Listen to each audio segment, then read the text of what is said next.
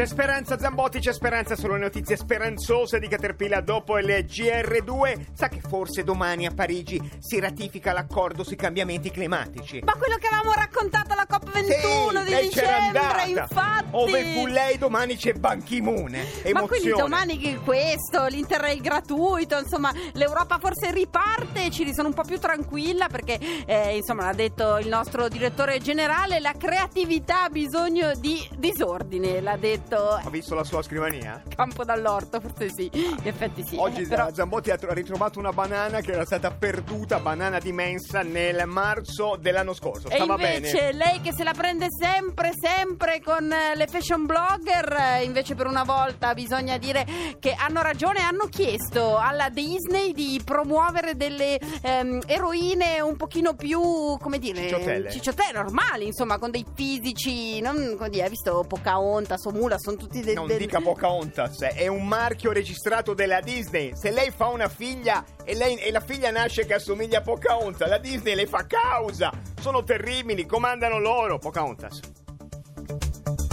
Le do un'altra notizia positiva. Oggi sono veramente positivo. Sa che nel mondo si ammazza un elefante ogni 15 minuti? No, non lo sapevo. Un'ora, 4 elefanti. Da oggi l'elefante è un po' più protetto perché è stato ratificato un ostacolo al commercio di elefanti. Il leone è malmesso. Si può continuare a sparare al leone e a farlo a pezzi. Piano piano arriviamo anche a leone. Ci occuperemo anche di te, leone. Ma adesso Cirio la porto da una corrispondente che lei ama molto perché è la nuova agente di Caterpillar, nuova stagione. Lei sta in Qatar ma copre anche l'Arabia Saudita. Che cosa non si sono inventati in Arabia Saudita per risparmiare, ce lo racconta direttamente dal Qatar Chiara Bergaglio. Bergaglio, buonasera. Buonasera a tutti. Chiara. Come va? Tutto bene? Non bene, sì, però... Noi qua siamo al risparmio, ragazzi. Sì, ecco, infatti. Abbiamo letto che cosa sta facendo la cara Arabia Saudita. Sì, esatto. Lei, Cirri, si immagini questo. Lei sta festeggiando il Capodanno? Sì. Noi ieri abbiamo festeggiato il primo giorno del Capodanno islamico, quindi il primo giorno dell'anno islamico, e stappata la bottiglia uno le dice sì, comunque volevo avvisarti che siamo ancora ad ottobre, perché noi da oggi utilizziamo il calendario gregoriano. Ah beh, cioè vi siete che calendario avete abbandonato per adottare quello? Abbiamo abbandonato il calendario islamico, quindi i giri, che si chiama i giri calendar, mm-hmm. Che è un calendario lunare. Invece abbiamo adottato quello gregoriano, che è un calendario solare. Per farsi perdonare, l'Arabia Saudita non sarà obbligata a finanziare i peggiori movimenti islamici nel mondo? Ma guardi, questo io non lo so soltanto che in questo modo comunque riescono a risparmiare un bel po' di quattrini. Ecco, perché qual è l'impatto sul calendario lavorativo del dipendente pubblico che così, esiste? Sì, e succede così che i dipendenti pubblici erano pagati in base al calendario islamico, che durava 354 giorni. Adesso verranno pagati in base al calendario gregoriano, che dura 365 giorni. No. Lo stesso stipendio. No. Quindi per 11 giorni lavoreranno gratis. Ma è peggio del Job Act. Molto peggio del Job Act. Scusa, non c'è la... Abbiamo solo da imparare in Italia, Renzo. Ha ragione, bisogna cambiare il calendario. Che strategie. La funzione pubblica CGIL non c'è in Arabia. No, quello sicuramente no, tant'è che con lo stesso atto si sono ridotti gli stipendi dei ministri del 20% e gli hanno detto: vi riduciamo gli stipendi del 20%, ve li paghiamo secondo il calendario gregoriano, ma siccome domani è il calendario islamico, tutto questo si attiverà da domani, dal primo giorno del calendario islamico.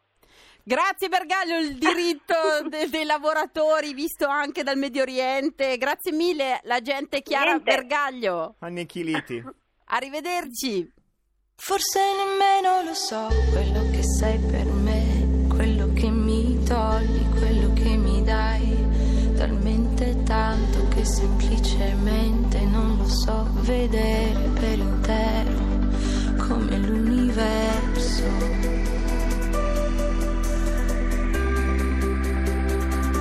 Lo stato di euforia, di confusione, sì di confusione, quando trovi tutto quello che avevi perso.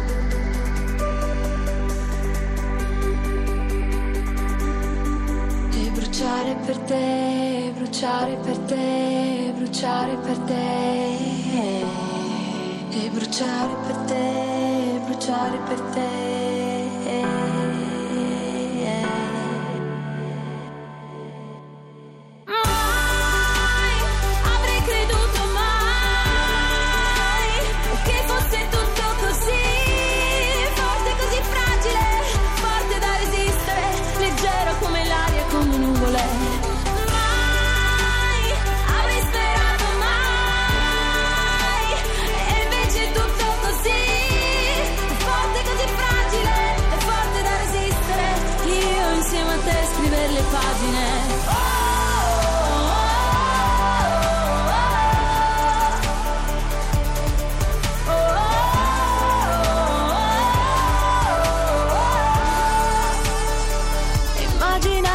Buffo se lo capirò così tutto d'un tratto, poi guardandoti che mi hai cambiata per sempre.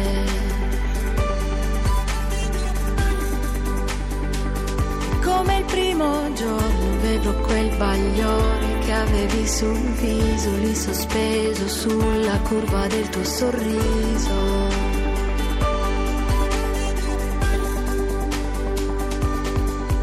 Bruciare per te, bruciare per te, bruciare per te, e bruciare per te, bruciare per te.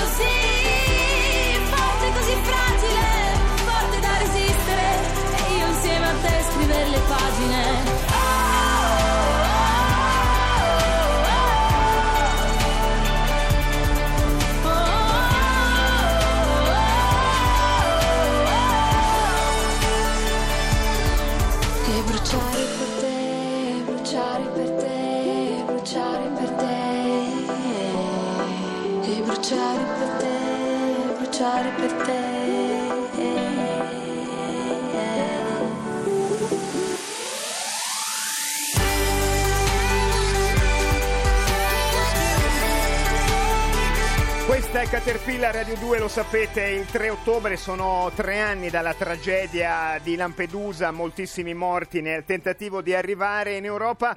Noi ve lo raccontiamo raccontandovi quello che è successo oggi nel canale di Sicilia. Tantissimi migranti salvati, noi diciamo per fortuna, da tantissime navi. Siamo in collegamento con una di queste. Loro sono quelli di Medici Senza Frontiere e anche le loro barche sono state impegnate in operazioni di soccorsi oggi nel canale di Sicilia. Al telefono con noi lui si chiama Michele Telaro ed è sulla Bourbon Argos. Michele, buonasera.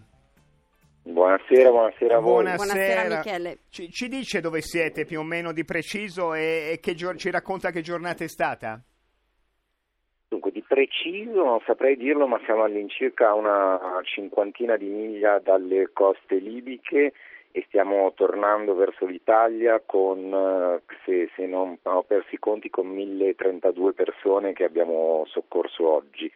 La giornata è stata una giornata intensa per noi, ma per tutti gli altri presenti nella zona. Noi personalmente mi sono un po' perso onestamente i conti e gli orari, ma credo che abbiamo avvistato la prima barca questa mattina poco prima delle 6 e da allora è stato un continuo succedersi di avvistamenti e di interventi uno dopo l'altro fino verso, credo, intorno alle 3 del pomeriggio, 2:30-3 del pomeriggio, in cui ci siamo dovuti fermare, nel senso che in realtà ci sarebbero state ancora altre barche da soccorrere, ma con 1000 persone a bordo non possiamo assolutamente prenderne altre. Siamo già ben al di là del limite del numero di persone che potremmo in realtà ospitare per far restare una condizione. Quante barche avete avvicinato da stamattina fino al primo pomeriggio? Noi abbiamo soccorso 8 gommoni, diciamo 8 barconi. Su queste barche ci sono in media appunto intorno alle tra 100 e 150 persone, anzi diciamo che tra virgolette siamo stati fortunati, nel senso che 8 barche avrebbero potuto anche esserci molte più persone, arrivare ben oltre i 1200 le 1300 persone. Michele, abbiamo letto, sono cifre che vengono aggiornate di minuto in minuto, nella giornata di oggi 6000 persone sono state soccorse da varie navi, Medici Senza Frontiere ma anche Guardia Costiera, la Marina e varie ONG. Le persone che riuscite a tirare in salvo, riuscite a comunicarci, capite da dove vengono? Sì, ci parliamo in inglese, in francese, in arabo, in altre lingue. Le persone che oggi noi abbiamo accolto a bordo, onestamente non ho ancora assolutamente un'idea precisa delle nazionalità, però direi che per la maggior parte ce n'erano diverse che provenivano da diversi paesi dell'Africa occidentale, alcuni più dall'Africa orientale o può essere dal Sudan, alcuni dal Nord Africa. Michele, domanda personale ci permettiamo, ma un signore, in questo caso lei che lavora da stamattina, che ha tirato su una barca 1032 persone, adesso che sono le 19.55, di cosa voglia? Di cambiare lavoro, di dormire? No, ha voglia di cercare di far stare queste persone a bordo nella maniera più migliore possibile, perché ora ci stiamo dirigendo appunto verso l'Italia, non so ancora esattamente in quale porto attraccheremo, questo dipende diciamo dal Ministero dell'Interno, però le persone dovranno stare a bordo almeno per un'altra trentina di ore, insomma 2 notti, e chiaramente 1000 persone su una barca come questa, che non è un albergo a 5 stelle, non sono condizioni eccezionali. Ovviamente le persone sono molto contente perché quantomeno sono in salvo, però adesso il nostro lavoro non è assolutamente finito, ma appunto bisogna prendersi cura di loro. Alcuni ovviamente non stanno bene, hanno problemi di salute, ma hanno soprattutto moltissimi stress, ansie, domande, vogliono sapere che cosa succederà di loro, vogliono capire gli aspetti legali, vogliono cercare di parlare con la loro famiglia a casa, quindi appunto lavoro, diciamo che quello che voglio è cercare di supportarli nella maniera migliore possibile. Michele, per noi è quasi impensabile, 1032 persone, lei che parla con tutti, la ringraziamo di avercelo raccontato. Buon lavoro, buon viaggio, buona navigazione. Grazie a Michele Telaro, lui è capoprogetto di Medici Senza Frontiere, e noi vi salutiamo. Questa sera Rai 3 trasmette Fuoco a Mare, candidato italiano all'Oscar, documentario su Lampedusa su Rai 3. A domani, buona serata. Adesso un po' di guerra e pace con una novità, lo ringraziamo Danil Kviat. Allora, perché andate in guerra? Domandò Pierre. Perché? Non lo so. Perché bisogna. Inoltre ci vado. E lì si fermò. Ci vado perché la... Danil Kviat, pilota russo di Formula 1, legge Guerra e pace. Ma la sta leggendo sulla telemetria.